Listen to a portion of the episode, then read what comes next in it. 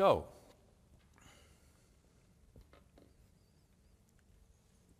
in part two of our Easter series, the Easter series is called A Better View. I've entitled this morning's message, Tell Me Some Good News or Forget About It. Tell me some good news or forget about it. I'll tell you what, Easter is next week, and it is such good news. I'm going to touch on it today.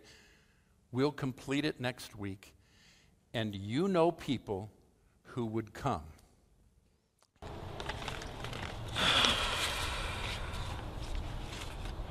Dear we write this letter for which you have been accepted to the. Oh my goodness! Oh my goodness! Danielle, you gotta see this. Look at this.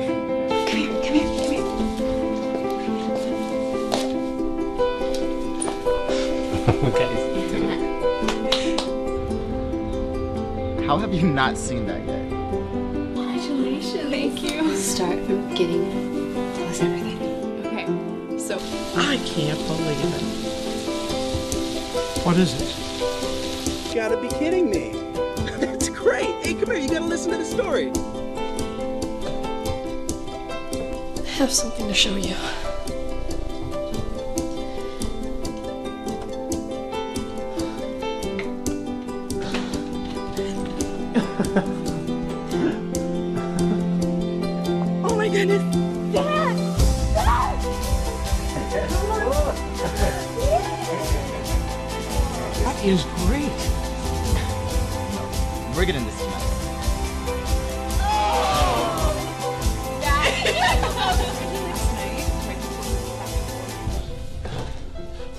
First. We, gotta tell her mom something. Your mom or my mom.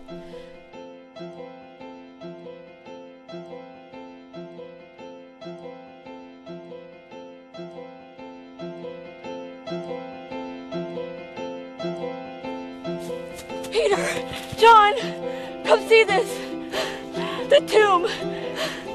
It's empty!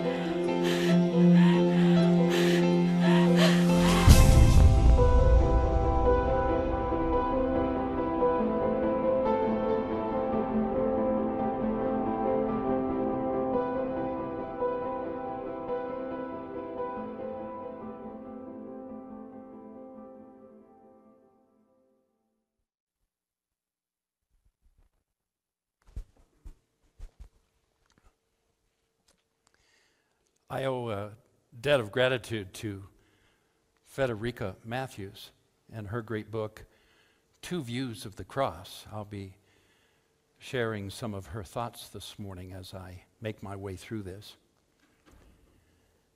Good news.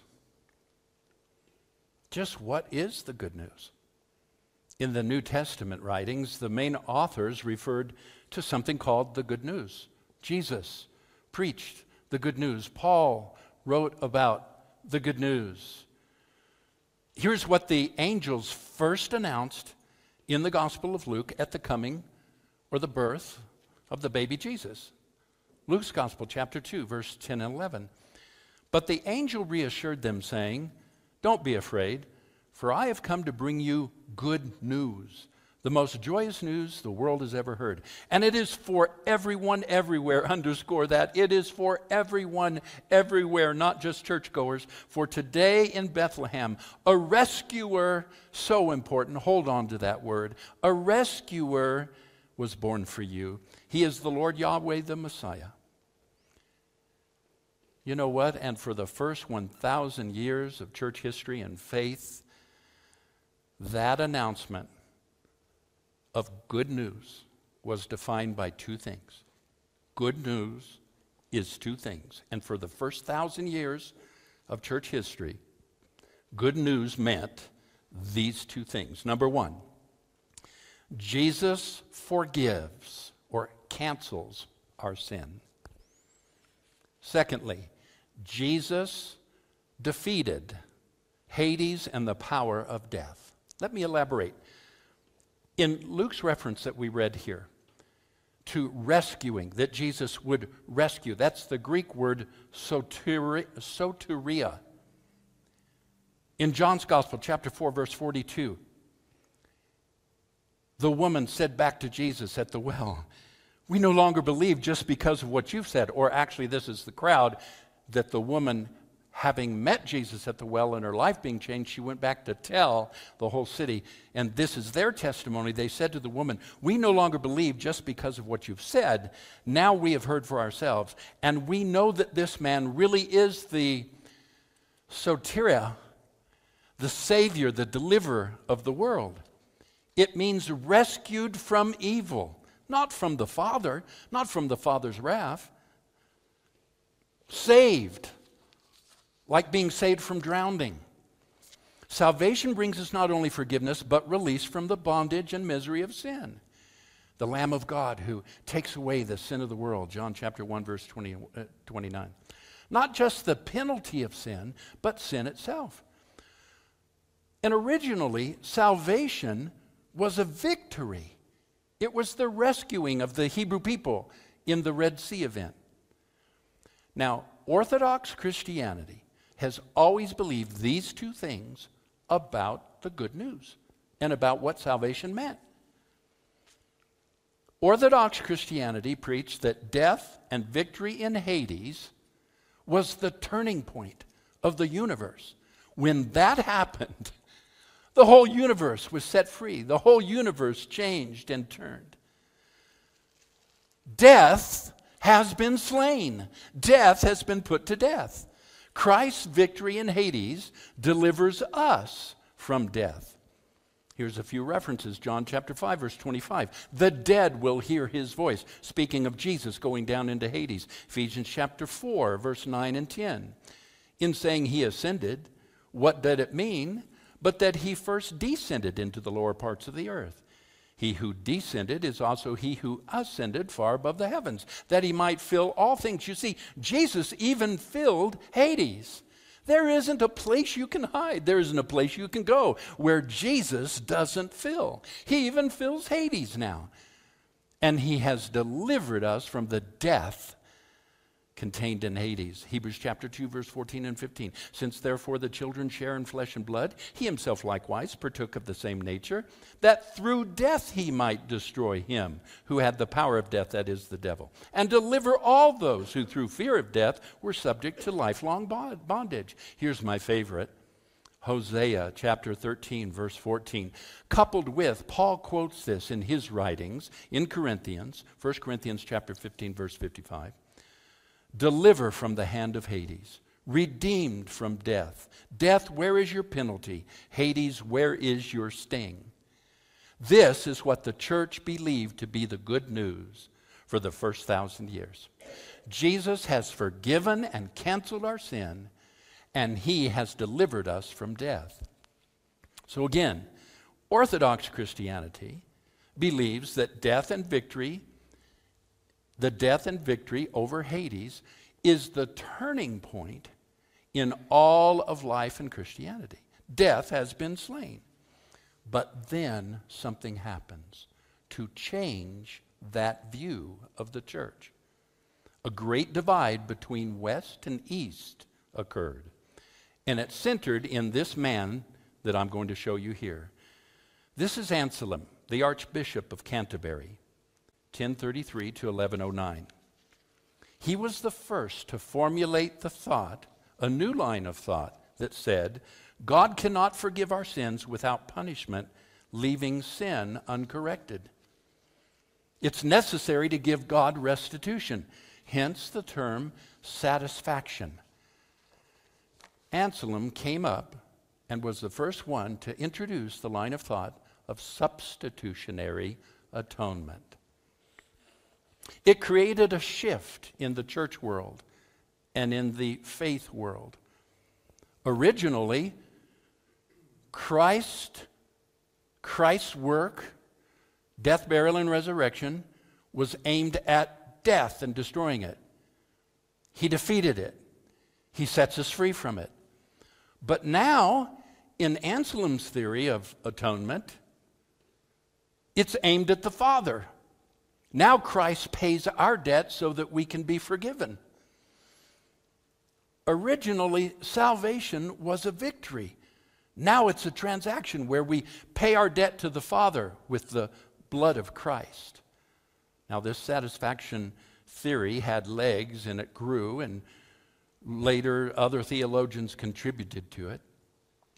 You know, it's a very reassuring transactional basis that humans like. They need a legal transition, or uh, uh, I should say, tr- transaction between us and Jesus. There's something I need to do. We need to pay for this so that then God can bless us. So later theologians taught how Christ now accepted for us the debt of sin and the cumulative, cumulative debt that we couldn't pay.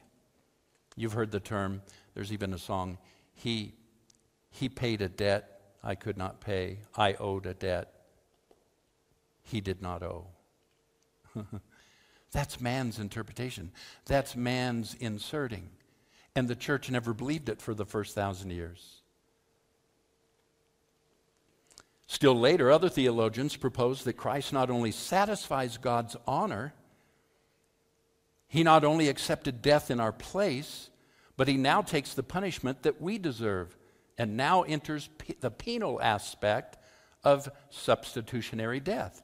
This is now referred to as penal substitution. So when Anselm introduced substitution, the reason for the substitution that Christ had to make was to pay God back his honor. God has honor, our sin has dishonored God and offended him, and so Christ's death, since he had plenty of merit and merit left over, it was thought and stated, now that merit is given to us, even though we don't deserve it, and God's honor is paid back. Then that continues to digress. It continues to fall apart. There's a word for that I'm looking for, a D word. De- devolve. It continues to devolve where other theologians bring in a penal aspect, where Christ not only accepts our sin and dies for it, but he's dying as a substitute for the wrath and punishment of God for sin that we deserved. For Anselm, Christ died on the cross so that God would not have to punish us for our sins.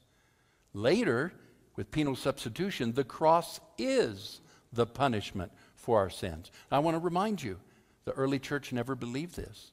The church and faith goers, faith believers, Christ followers never believed this for the first thousand years.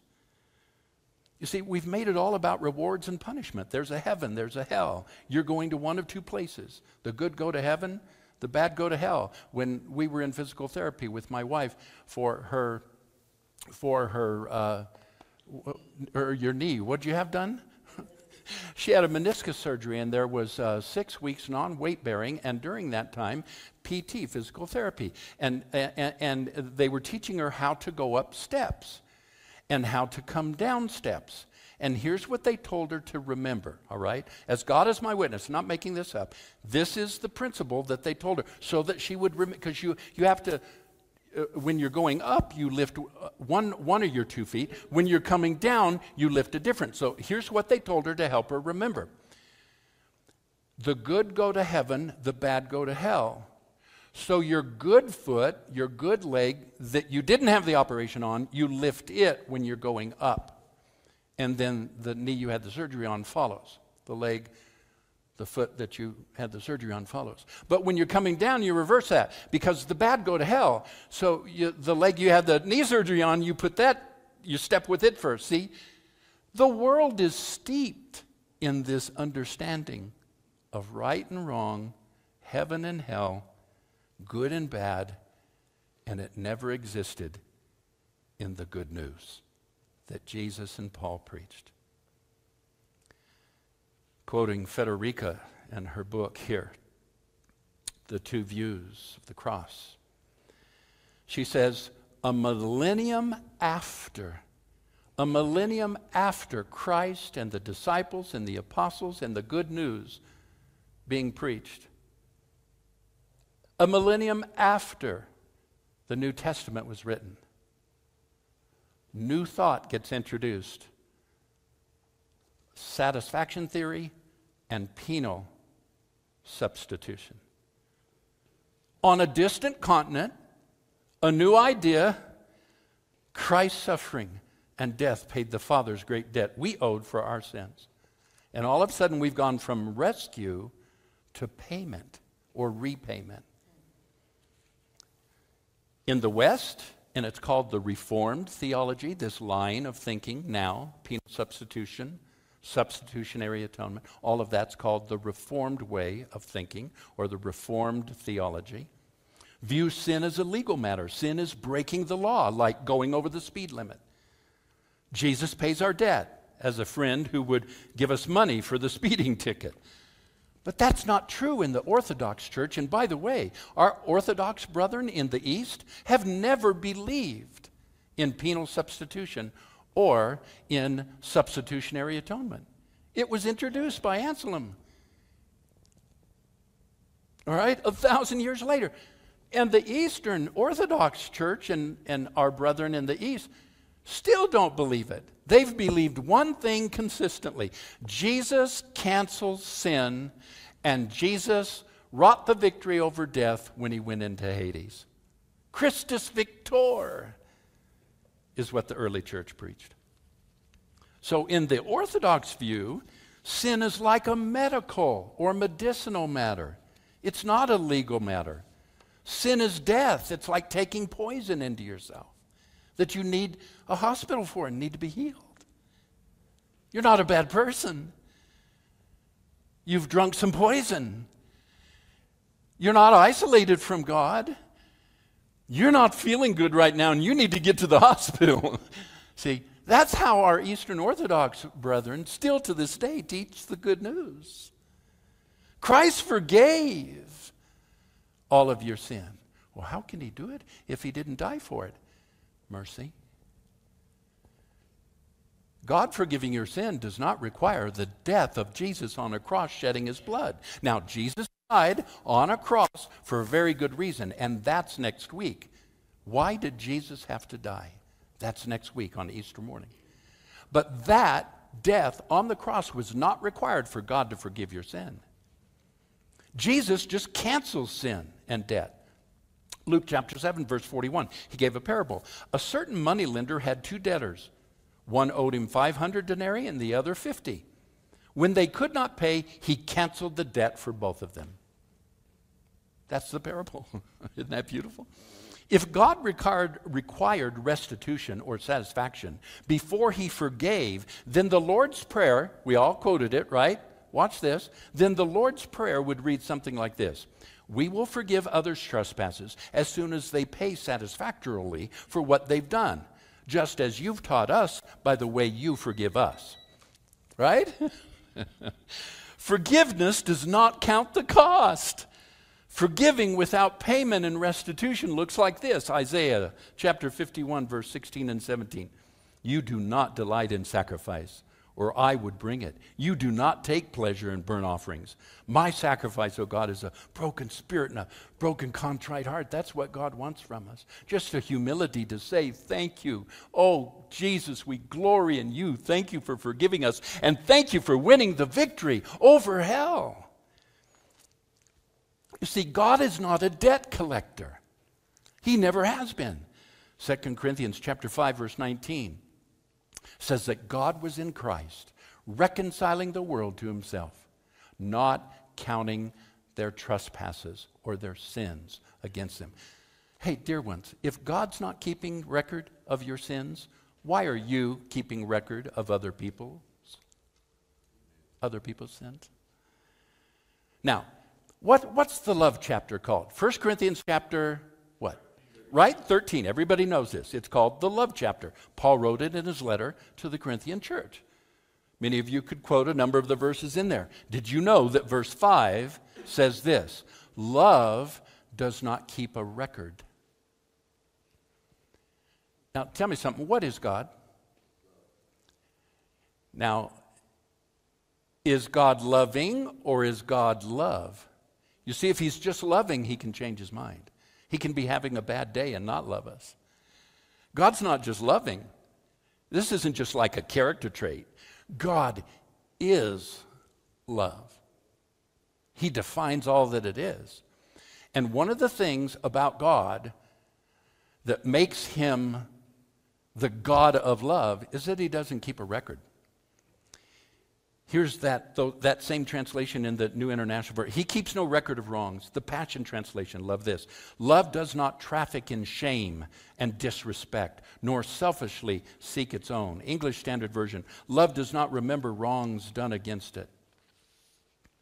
Matthew chapter 5, verse 43 and 45. I love this from the Passion Translation. This is God's nature. This is the good news. Watch. Your ancestors have also taught love your neighbors and hate the one who hates you. However, I say to you, pause, Jeff, bring it down. What I say to you last week about the authority of Jesus and that all scripture is not equal? Here's an example. Jesus said, You've heard, it was taught to you from where? The Old Testament scriptures, right? Their law and the Old Testament scriptures. You've heard it said, and your teachers taught you, but I say to you, He's superseding their previous teaching. All scripture is not equal. Let's put it back up, Jeff. Your ancestors have taught you love your neighbors and hate the one who hates you.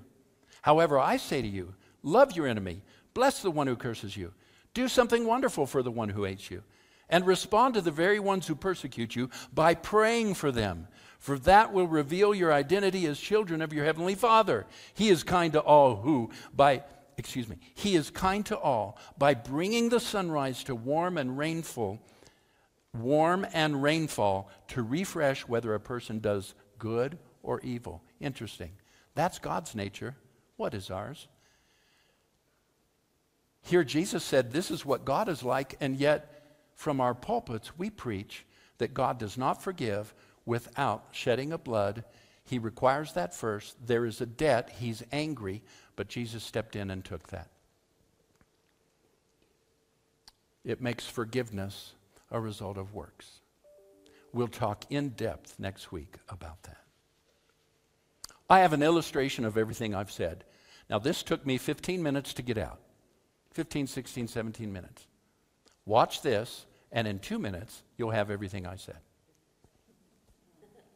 When we first saw her, she was in a septic tank hole. Every time I reached my arm, the dirt kept falling down further and further, and I couldn't reach her. Yeah, he's actually sitting in water. I tried to lure her closer with the food. He's licking his little lips. He's definitely hungry. And he finally moved a little bit closer.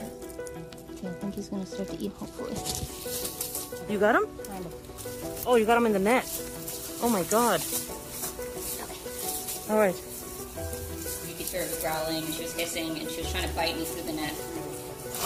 You okay? Oh my god, this is incredible. It was even hard getting her into the carrier because she was trying to claw her way back out. Alright. oh my god, buddy. Look how dirty and muddy you are. Came home, and that's kind of when we unwrapped the carrier, we took the lid off. It's okay, it's okay. She was mad, and part of that too, she was in pain. Her legs just fell completely straight down, and there's no movement. Oh God, his legs, they're like broken the other way. We're heartbroken because we know what that means. We knew it was going to be a struggle. Gave her the pain meds, and that kind of calmed her down a lot because it took the pain away. Once we got her in the water too, she knew that we were giving her that good feeling, so I think she started to trust a little bit. Let's do a refresh.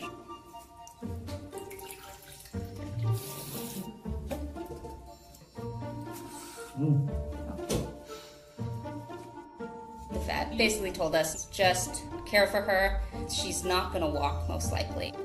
But we're like, she's not in pain. So we'll give her a chance to figure it out. Go best. We didn't really want her dragging herself very much, so I carried her around for weeks. What are you guys doing? Making breakfast. We knew that she was needing to get used to human contact, so we just kind of made her get used to it. and she just slowly got less and less angry, so it was easier to handle her. We did a lot of stretching and exercises with her. We just grabbing her by her little hind paws and pushing them up towards her. And then we noticed one day she bent her knees. As soon as we knew that she had some feeling and we started to prop her up, we made her our own little walking harness. And I would hold her just where her feet would just be able to touch the ground. And then it was one morning we heard her eating. We looked up and she was standing. This is amazing. And then she started to walk.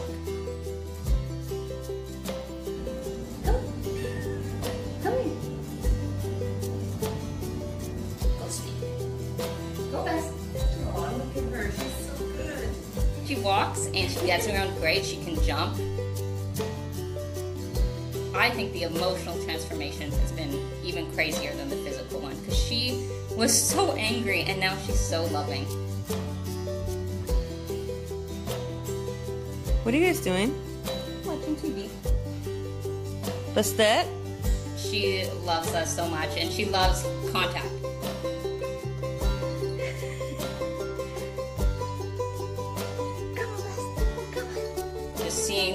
She's recovered and she's gonna live a normal life is amazing. Wow, look at that. Look at those toe moves.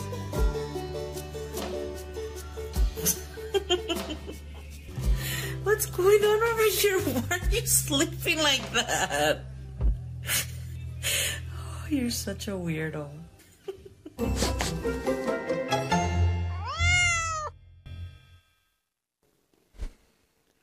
Would the Christ treat us differently? Do you, do you see how sin is a medical issue? I don't know how that cat got there, but at that point, it wasn't about atonement theories. That cat just needed to be loved and held, forgiven, debt canceled. Screw the theology. Pardon my French, but that teaches us there is a debt and that God's wrathful and angry, and so he insert that was never believed by the church until man inserted it. Now, these individuals who have inserted that are well meaning, well studied, godly, sincere, praying individuals, theologians, and so forth. But I disagree with that interpretation. We are Christus Victor. Well, we're going to receive communion this morning, and so we're passing it out here, there. What a wonderful way for us to segue now into time of prayer.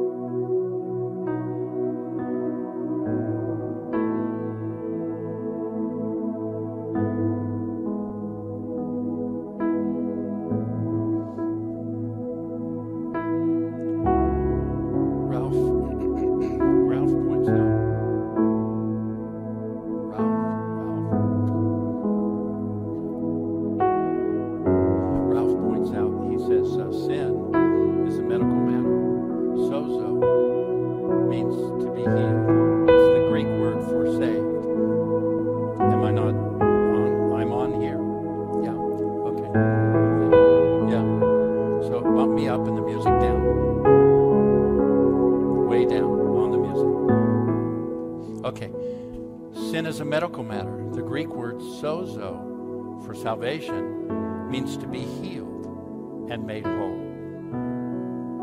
Sozo is the base verb of the softer of soteria. The, the soteriology of the Christ, our salvation. Wow. So, why the blood? Why the body? Next week, and we'll receive communion again. So, after supper, actually during supper, he broke the bread. He took it and said, Take and eat. Let's take. With this understanding of good news, we take and eat. And after supper, he took the cup and he said, This cup is the new covenant in my blood, a new understanding. His blood didn't pay a penalty, didn't stop a wrathful God. His blood was a love offering, demonstrating how much God loves us and the entire universe. While we were still in our sin, Christ died. Let's take a drink.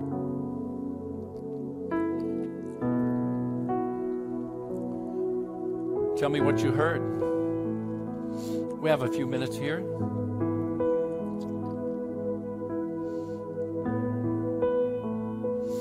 All right, so we're going to bring a microphone to you. Here it is, and I'm going to turn it on. You can have that just lightly playing, real light in the background. One of the things that I liked about the video was That's the blue microphone. Hold on just a minute. Should be on. one of the things that I first liked about the video about the cat, and I think it also goes along with your message, was that the cat had to build trust. Hmm. And I think in forgiveness and atonement and all that other kind of stuff is there's an element of trust that goes along with Beautiful. understanding and believing and and feeling what Christ has done for us. Wonderful point. Let's be sure our live stream audience can hear those softer mics.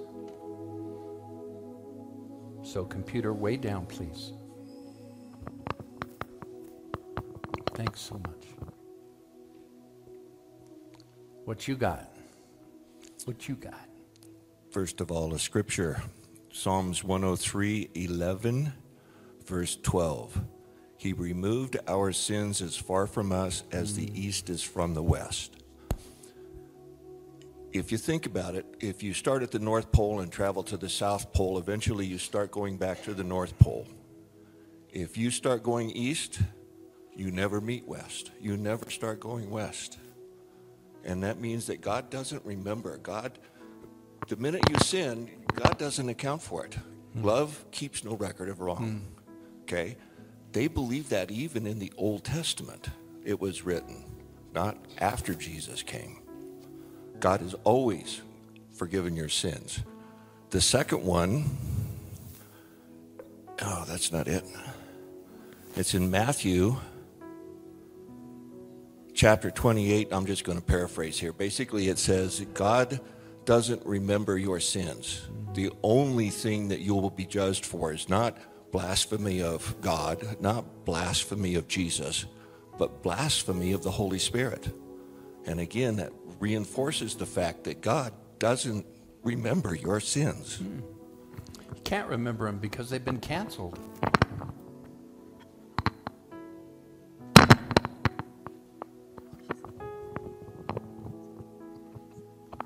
Oh yeah. Um, something that I thought of while you were talking. Um, I was talking to a, a person in my life about this concept of uh, everyone's forgiven. Uh, Jesus canceled sin for everyone, not just people who say the prayer. Um, and the person I was talking to said, "I just can't believe that.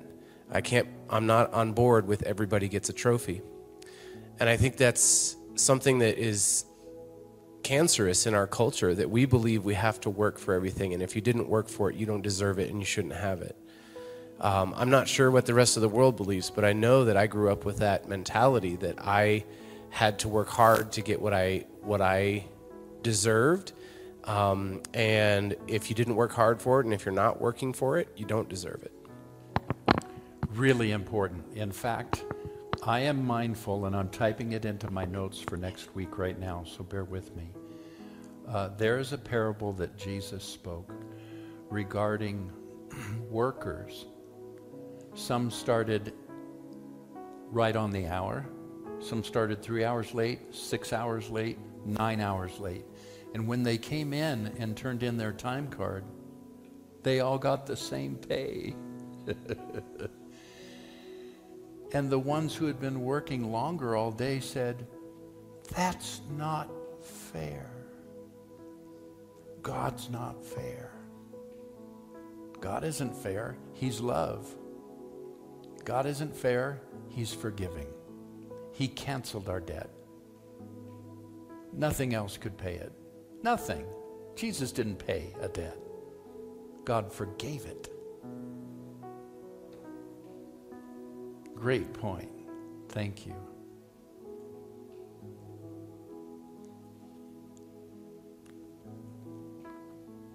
Anybody else?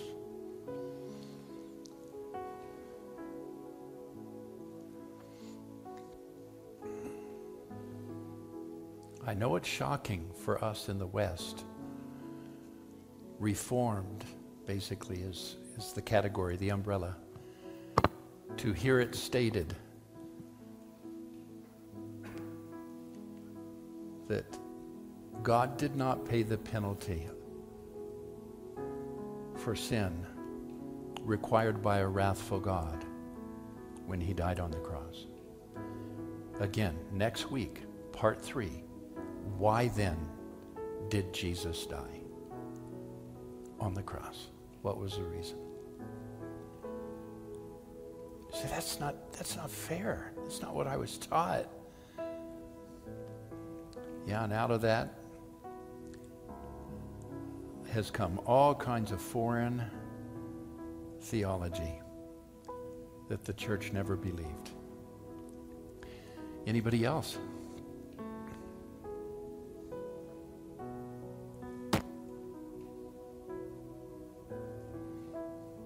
Ralph inserts. Think about this, everybody. What have our sins been canceled off of? It says, What have our sins been canceled off? Not quite understanding. I'm sure I'm not, there might be a, a typo. Is it our memory? Did they exist in the first place? Or were our sins an illusion?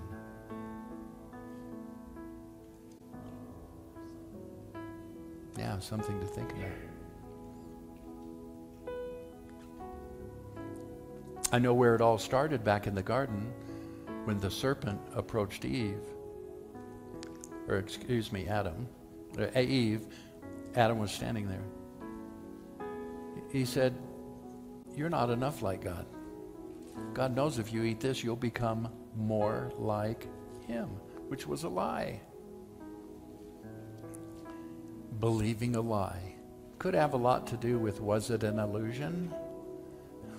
It was a lie, that's for sure.